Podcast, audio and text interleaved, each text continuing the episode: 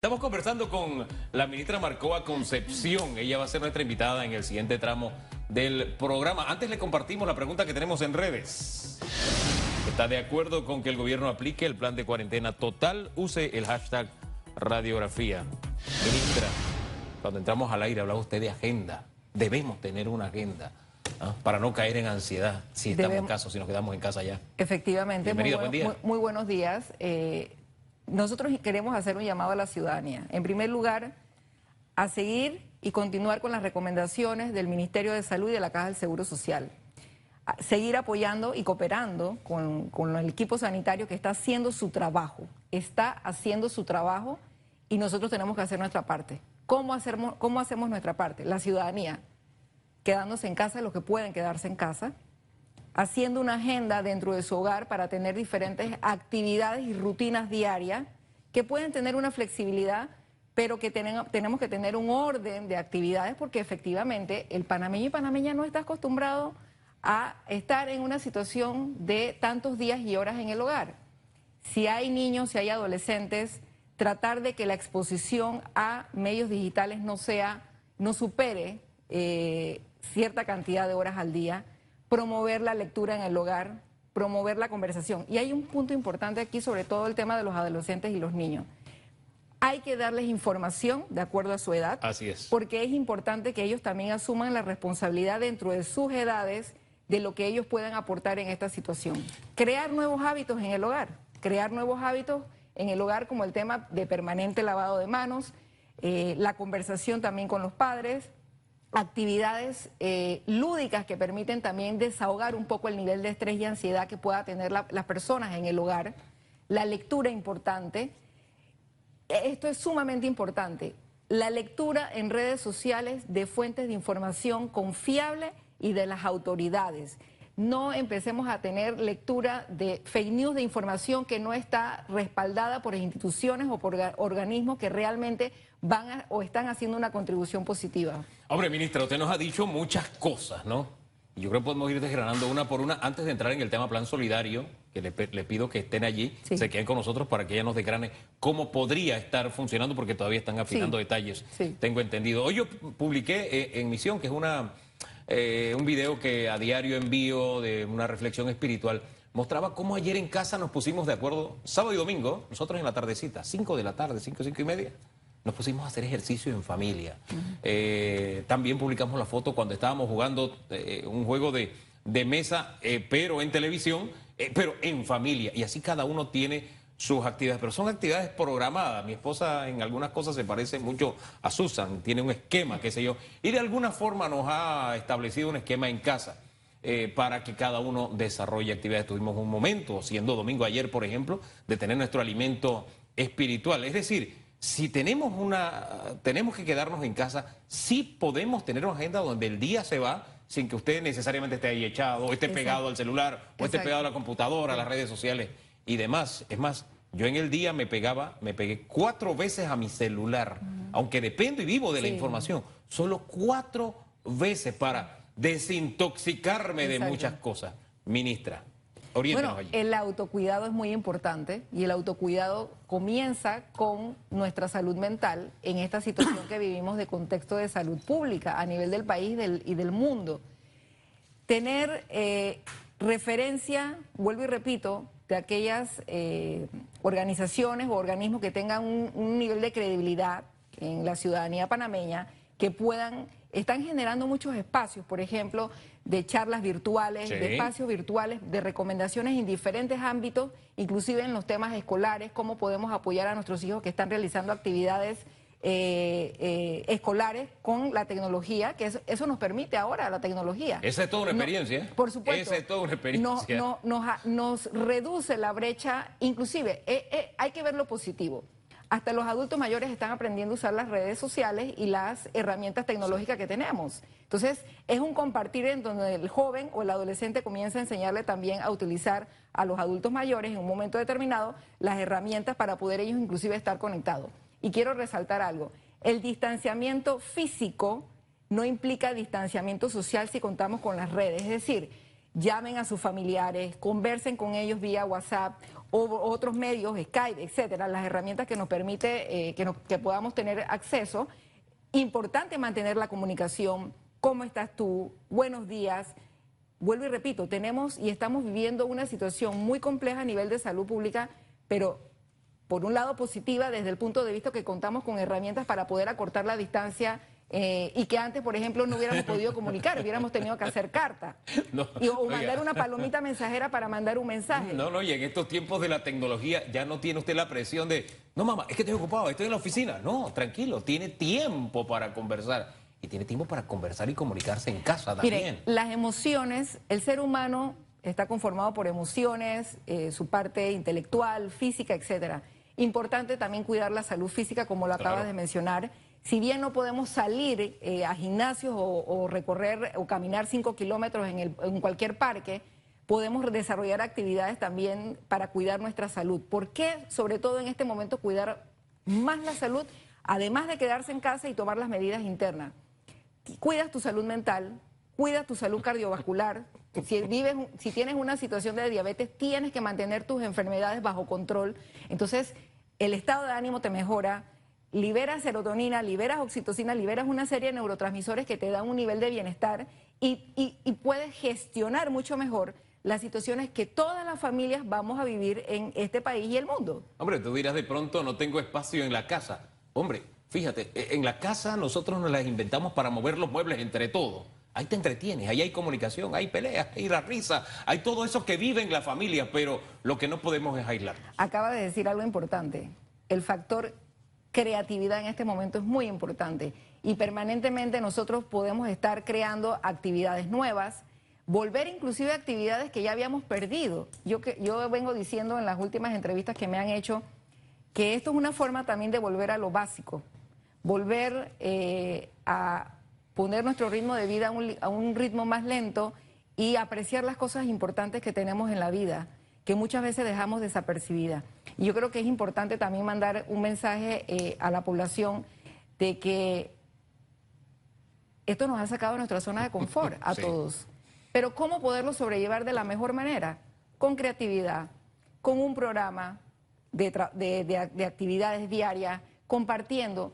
Y hay un punto importante, los niveles de tolerancia, los niveles de, estrés pueden estar presentes en los hogares panameños, pero yo quiero aquí hacer también un llamado eh, a mantener la calma, a tratar de tomar medidas de, internas dentro del hogar que permita llevar una convivencia. Esto nos, esto nos genera también que tenemos que tener nuevas pautas de convivencia en el hogar. Porque, vuelvo y repito, no estamos acostumbrados que las personas estén, por decirte, 24/7, las que no están saliendo absolutamente nada. Necesitamos generar una convivencia tranquila y pacífica. Y para ello necesitamos estar informados y esto es importante, porque al margen de, tener acceso a la información en los medios impresos o en, la, televisión, tenemos que también tener conocimiento de qué está ocurriendo y las conferencias de prensa que hace el Gobierno Nacional todos los días de las 6 de la tarde es una forma también de estar informados sobre cómo avanza la situación en el país. Yo diría que ese es el compromiso más importante que tenemos todos los ciudadanos en el día, saber o tener el balance de qué está ocurriendo en, Panamá con respecto a esta situación que tenemos que enfrentar y tenemos que vivir todos. El uso adecuado de las plataformas digitales, decía usted. Nosotros nos buscamos una rutina, bueno, con mi esposa, diría, eh, diría Susan, heroína nacional. Este, se buscó en una plataforma de YouTube, ahí había una rutina de ejercicio y eso fue lo que hicimos todos juntos. En vez de estar chateando y enviando fake news o intoxicándose de noticias que la gran mayoría podrían ser, ser, ser falsas, perdón, o de emociones negativas, eh, utilizar plataformas de esta manera, por ejemplo. Propuestas nosotros, nosotros, tenemos, o sea, en, las redes sociales, en el Internet, tenemos millones eh, de, actividades que se pueden hacer. Si quieres aprender a hacer un dulce, busca y, en Google y aparece la receta de qué dulce quieres hacer. Si quieres hacer una actividad, actividad, por ejemplo, yo quiero invitar a la gente a que haga meditación, porque hay que calmar, hay que bajar el estrés procesos de meditación de simplemente cerrar los ojos, escuchar una música. Si, tienes la ventana y, pasa un pajarito, escucha el pajarito. O sea, eh, actividad, la música, música relajante, Beethoven, las músicas clásicas que permita tranquilizar también el, espíritu humano, por decirlo de alguna manera. Hombre, de pronto usted estaba en el tráfico, haga memoria, hace unos días en el tranque y decía, quiero estar en mi casa. Bueno, ahora está en casa. Ahora entonces para sacarle provecho, este es el momento para sacarle provecho a ese momento que usted tanto pidió. Tal vez no se ha dado en la circunstancia que quisiéramos, no es la ideal, pero tenemos que hacerlo y tenemos una responsabilidad. Yo creo que hay que dimensionar la seriedad de la situación que vive el país. Y básicamente lo han explicado los médicos muy bien. Tú tienes opciones. Tienes opción potencialmente de quedarte en tu casa con tu familia disfrutando una rutina que ustedes mismos pueden crear. Si estamos expuestos a la calle, ¿no? además no tomamos las medidas de salud, entonces muy posiblemente tienes la situación de estar en, una en, cuarentena en tu casa y si la situación se complica vas a tener que pasarla en el hospital. Entonces yo creo que tenemos que dimensionar las opciones y el abanico, o tu casa o el hospital. Porque esto es un nivel de seriedad que hay que dimensionar y el panameño y panameña tiene que comprender que las autoridades hemos estado tomando decisiones para salvaguardar el mayor bien que tiene la población panameña, que es su salud y su vida. Ahora, el responsable de su propia vida es usted. Por supuesto. Y mucho más allá, también responsable o corresponsable de quienes le rodean. Y le decía muy temprano que con la muerte de esta niña de 13 años y teniendo un amplio margen de afectados entre los 20 y los 59 años, nos dice que ese prejuicio que había de yo soy invencible, a mí no me toca, hasta los bebés ya está confirmado, les puede suceder. Entonces depende del comportamiento, principalmente los jóvenes que no quieren, yo diría los extremos, los adultos mayores que de pronto quieren hacer cosas de las que están acostumbrados y los jóvenes que se sienten invencibles. La velocidad de propagación del virus COVID-19 depende justamente de los comportamientos y de los hábitos que tengamos los panameños y panameñas en este momento. Se ha hecho recomendación basada en evidencia científica. Nadie está haciendo una recomendación porque se amaneció y quiso tomar una decisión. Toda la experiencia que ha tenido China y los otros países nos demuestran que reducir la velocidad de propagación depende de que la persona, el ser humano, permanezca lo, preferiblemente en sus hogares para que no haya un nivel de, eh, de incidencia mayor a lo que estamos, viendo en, que estamos viendo en este momento. Por otro lado, tengo que decirte, ayer estuvimos en el área de Santana, un equipo multidisciplinario del MIDE, y, y quisiera compartir esto porque también hay que escuchar, también hay que escuchar a estas algunas personas y que fuimos directamente a algunos parques donde habían adultos mayores. Y les explicamos, ex, yo misma le expliqué a una persona y tengo que decirle que me conmovió mucho lo que me dijo. Porque cuando yo le comencé a explicar la importancia de por qué tenía que permanecer en la casa, explicándole la situación del COVID-19 en el país, de por qué teníamos que tener cooperación y solidaridad, que aunque nosotros estuviéramos en la casa, estábamos apoyando a nuestro equipo de salud a nivel, eh, a nivel nacional, la persona adulta mayor en situación de calle me dice, ahora comprendo lo que usted me, se ha tomado el momento para explicarme. Y entiendo también, y me, y me explica, de que él sale a buscar comida y de que él también busca poder conversar con alguien. Entonces, valoremos lo que tenemos en este momento, de si tenemos una familia o tenemos eh, abuelos, tíos, primos, hijos, ese momento porque hay quienes no lo tienen. Los sin casa, ya que usted habla de lo que hizo en el Parque de Santana, ¿qué se va a hacer con ellos? Nosotros hemos coordinado acciones con el municipio de Panamá. Parte de la responsabilidad la tiene el municipio, pero nosotros como institución ya hemos identificado varios albergues. Eh, en el día de ayer conversé con la doctora Turner y sí, eh, esta semana tomamos medidas porque los tenemos que eh, ubicar en albergues no solamente para su protección, sino también para la protección de la demás población que vive en estas áreas. Y esa es una medida que estamos en el proceso de, ejecución. Y tengo que decirte, Hugo, que hace ya varias semanas, varias semanas, comenzamos la gestión de la ubicación de varios albergues a nivel nacional. Y tengo que agradecer públicamente aquí a diversas asociaciones eh, como Guayancía y, por ejemplo, agradecer inclusive eh, la Alianza Evangélica que nos ha dispuesto varios albergues, eh, todas las, todos los sectores a nivel del país eh, y diferentes iglesias nos han estado apoyando con algunos lugares que son campamentos que ellos utilizan eh, y nos han puesto a disposición. Y nosotros estamos en todo lo que es la, la preparación de la habilitación de estos lugares y que, lo que, y que lo que vamos a hacer no solamente con los adultos mayores, sino con quien necesite. El sector privado también está apoyando con, algunos, eh, eh, dentro de los hoteles, por ejemplo, apoyo también cuando se, se ha requerido. Es decir, ha habido un nivel de solidaridad por parte de todos los sectores pero más allá del aporte que está haciendo cada uno de ellos, el sector privado, las iglesias, etcétera, necesitamos la mayor solidaridad por parte de la comunidad. Panamá Solidario, a propósito de solidaridad, vamos a estrategias de gobierno específicas. ¿Cómo va a funcionar Panamá Solidario? Y, estos bonos, o si va a ser en bonos, si va a ser en línea, ¿cómo va a funcionar? Tenemos que utilizar todas las herramientas. Tenemos que utilizar todas las herramientas, bono, efectivo, tecnología a través de la utilización de tu eh, número de cédula. Eh, para ello estamos cruzando varias bases de datos con el Tribunal Electoral, el Ministerio de Desarrollo Social, eh, instituciones grandes, Caja de Seguro Social y demás, para tratar de llevar un nivel de trazabilidad clara de quién va a recibir el bono. Ya se ha explicado en, otros, en otras intervenciones que han hecho colegas de que la información a quién va a estar dirigido, en primer lugar, a sector informal, esa persona, esa mujer, ese hombre que sale día a día a resolver ese ingreso diario para su hogar.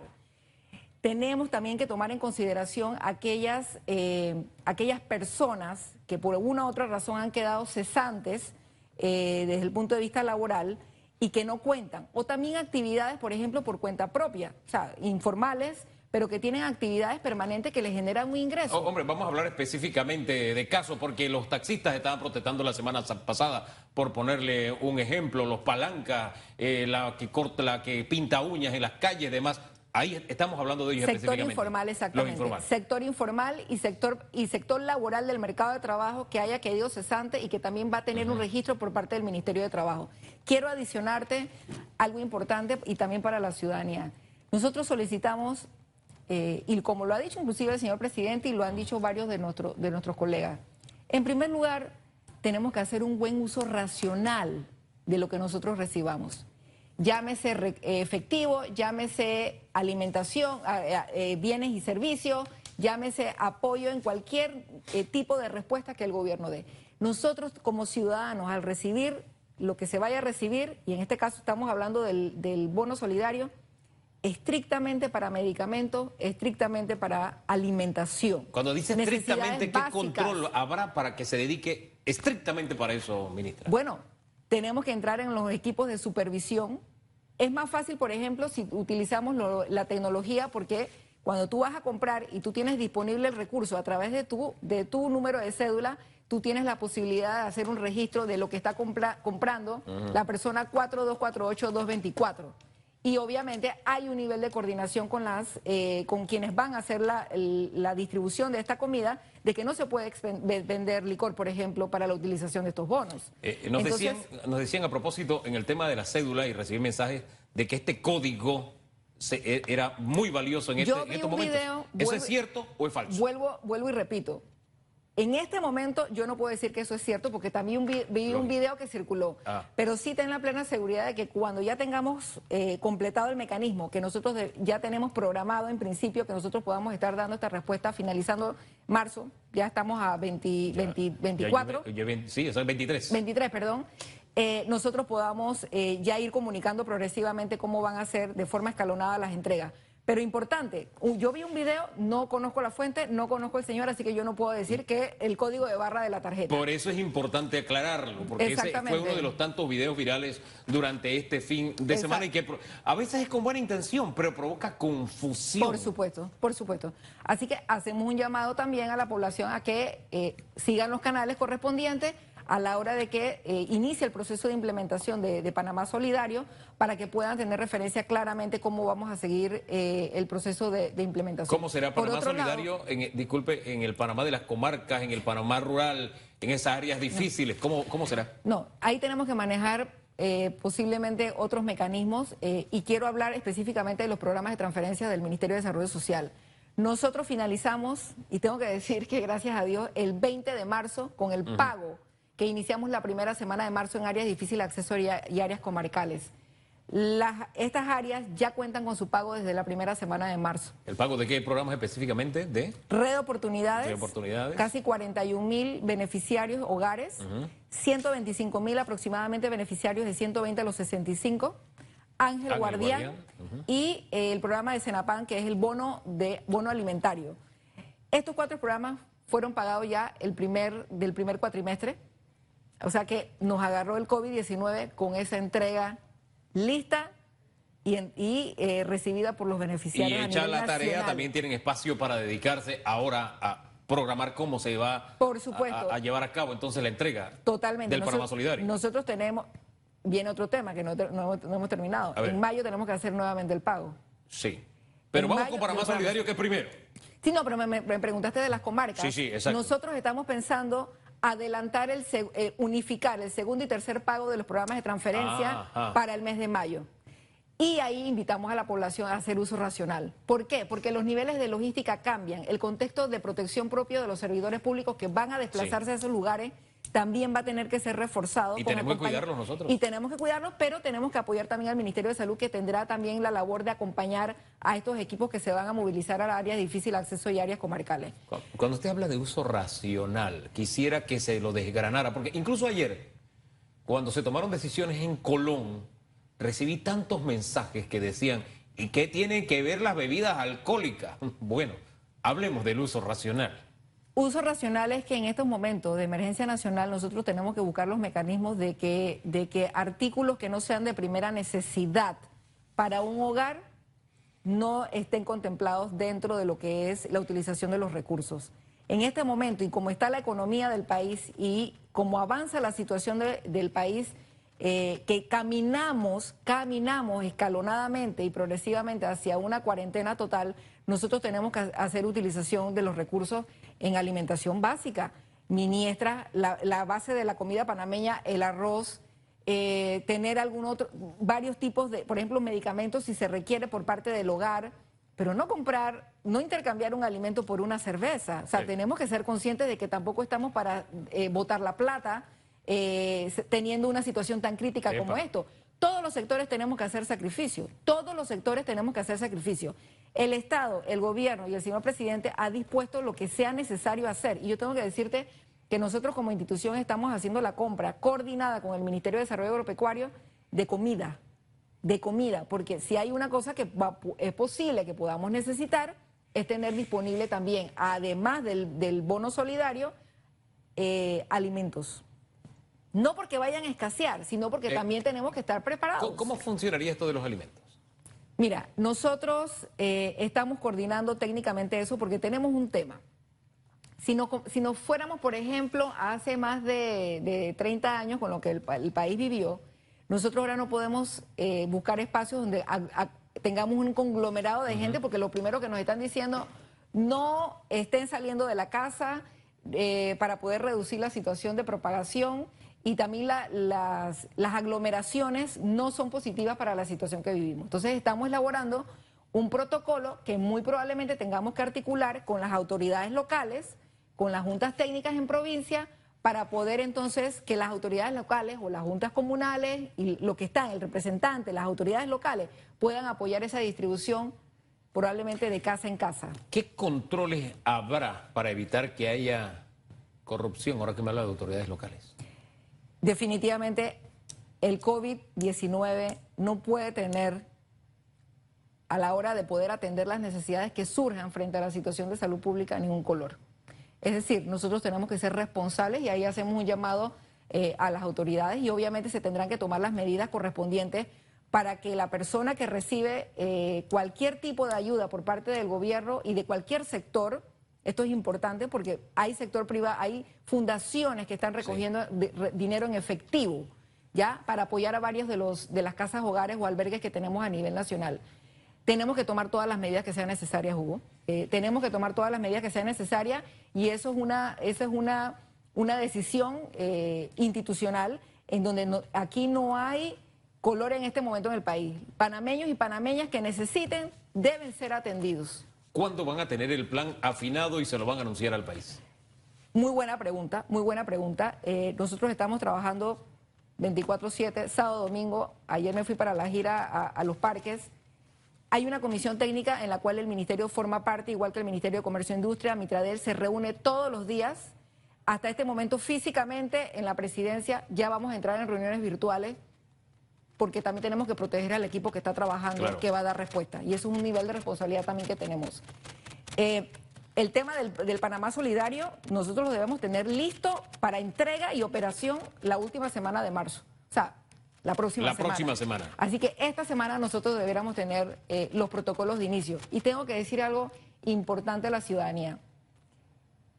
Panamá y muchos países del mundo, algunos ya han vivido situaciones como esta, en menos escala, pero tienen procesos, eh, hay sensibilización a la ciudadanía y aquí también queremos pedirle cooperación una vez nosotros iniciemos estas acciones.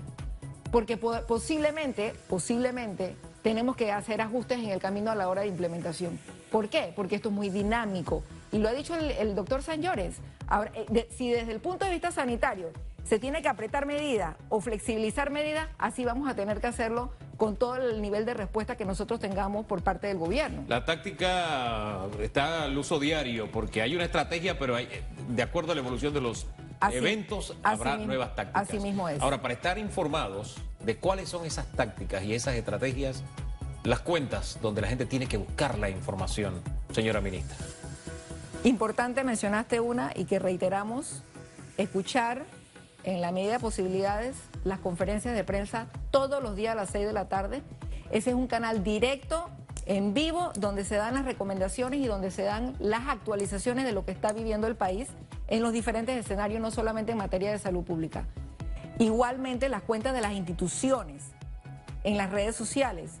Eh, yo creo que es importante eh, todo el apoyo que está dando AIG y una de las cosas que, vamos a conversar y voy a proponer en función de eso es que podamos habilitar un espacio único para manejar los diferentes programas y que podamos tener probablemente un sitio web específico para los diferentes programas de atención que vaya a tener. Cuando lo eh, tenga, nos lo informa para dárselo a conocer al país. En ese sentido, no solamente a IG, sino también leía un mensaje que, en el cual se decía eh, ¿Qué están haciendo las telefónicas? Cada una está haciendo un aporte distinto en un área y yo creo que hay que destacarlo. Aquí se han caído las barreras y estamos viendo una solidaridad de parte de todos los sectores que creo que tenemos que destacar. En la medida en que cada uno de nosotros sea solidario, en vez de estar señalando con el dedo acusador a los demás, nos va a ir muchísimo mejor. Le menciono una nada más. Movistar puso su plataforma para que sin data todo el mundo tenga acceso a la información que está en las redes del Ministerio de Salud. Y eso es primordial. Así, es. Eh, eh, eh, así que creo que si cada uno camina en esa dirección, si caminamos en esa dirección, ganamos esta guerra, ministra. Así mismo es, Hugo. Y te diría algo más. Si hay un momento en donde el sector privado puede realmente mostrar su verdadera responsabilidad social empresarial, es este. Es este. Es este. Así que yo quiero hacer también una invitación a que continuemos lo que se está haciendo y en la medida que podamos hacer más, lo hagamos pero cada grano que se recibe en este momento de aporte es bienvenido para la sociedad panameña y para que podamos seguir trabajando eh, para servir a la, ciudadanía panameña en esta situación. Ministra, y este espacio siempre disponible, así como en Metcon, todos los espacios para esa información proactiva de referencia y también información responsable, siempre a disposición. Vamos a compartir algo de lo que nos han enviado ustedes en las redes. Redes sociales. La pregunta, ¿está de acuerdo con que el gobierno aplique el plan de cuarentena total? Use el hashtag radiografía. Aquí están algunas de sus respuestas. Luis de León, tarde que temprano lo va a tener que hacer. Eduardo Rovira, estoy de acuerdo y que vaya acompañada de ley seca, control de escándalos en las casas. Esto es importante, por favor. Deje de cansar al vecino, haga su fiesta particular suya, personal, ahí, familiar. De molestar al que está al lado. Ignacio Jiménez, una pregunta en caso de cuarentena total. ¿Qué harán con los guardias de seguridad que laboran en la empresa privada, ministra? Si tiene la respuesta, si no, si no llévese la pregunta. Juan Carlos Icaza, si es necesario para no seguir permitiendo el virus. Sí, es necesario, perdón, no la tilde. Sí es necesario para no seguir permitiendo al virus que se esparza con libertad. Por la gente que no sabe tenerlo y por otros que han marcado positivo y están saliendo. Son algunas de sus observaciones respecto a el plan de cuarentena que es inminente. Es algo que puede pasar en los próximos días, ministra. Asimismo, es, quiero compartir eh, un número de teléfono del INAMO, el Instituto Nacional de la Mujer. Adelante. El 323-3281. eh, y tiene como objetivo recibir eh, llamadas, en primer lugar, responsables, eh, y está dirigido para recibir cualquier tipo de orientación vinculada a diferentes situaciones que se puedan presentar en materia de niñez, en materia de mujer, etcétera. Nosotros en la institución, en el MIDES, tenemos la línea 147, fácil de marcar, 147, también para recibir información eh, de cualquier tipo con relación a cualquier tipo de apoyo, ayuda, eh, inclusive denuncia. Nosotros, importante saber los teléfonos que está manejando el Ministerio de Salud para los temas de, reporte con relación al tema sanitario específicamente, pero nosotros tenemos eh, habilitado por parte del INAMU el 323-3281 y dentro del Ministerio de Desarrollo Social la línea 147 para recibir eh, llamadas. Quiero, quiero destacar algo aquí importante, Hugo. Si bien los problemas sociales eh, del país antes del COVID nos muestran ciertos indicadores que tenemos que darle seguimiento ahora que tenemos el COVID-19 con mayor nivel de trazabilidad, por decirlo, por decirlo de alguna manera. La situación de violencia doméstica en el país eh, y por los datos eh, que nos han compartido, las o sea, por las denuncias y las situaciones de los propios datos estadísticos, y esto lo digo con evidencia, o sea, la evidencia científica de los datos que han sido reportados al Ministerio, eh, el Ministerio Público en el año 2019 fueron sumamente elevadas. La situación de contexto de, la, de salud, de, de potencial todavía cuarentena o las situaciones de restricción, es posible, aunado a las situaciones de estrés y situaciones en el hogar, que puedan aumentar. Podría potenciar en esos cuadros de riesgo, ¿no? Por supuesto, los cuadros de riesgo. Eh, y no es porque lo diga yo, sino porque ya expertos de organismos internacionales eh, hemos estado coordinando niveles de evaluación de esta situación. Pero esas mujeres no, están solas. Y no es catastrófico. No es en negativismo, es en proactividad de tener niveles de respuesta cuando sean necesarios. No están solas esas mujeres ni esos niños tampoco. Repítale los números, por favor. 147 al Ministerio de Desarrollo Social, equipo de trabajadoras sociales y psicólogas están en línea. INAMU 323-3281. Estamos viendo el tema de los horarios. Y de respuesta rápida de la policía, si es necesario, supongo, ¿no? Por supuesto. 323-3281 es 24, eh, es 24 horas, 7 días a la semana. El MIDES todavía tiene una, eh, un periodo eh, diario, pero estamos haciendo ya los contactos con empresa privada para poderlos ampliar pero 147 y 323-3281. Ministra, gracias, valiosa toda la información que nos ha dado, también esa orientación humana y no solamente la de estrategia que puede tener el gobierno, tiene agenda complicada el día de hoy, me imagino también, así que nosotros avanzamos, gracias por habernos acompañado y siempre el espacio a disposición, ministra. Listo, gracias.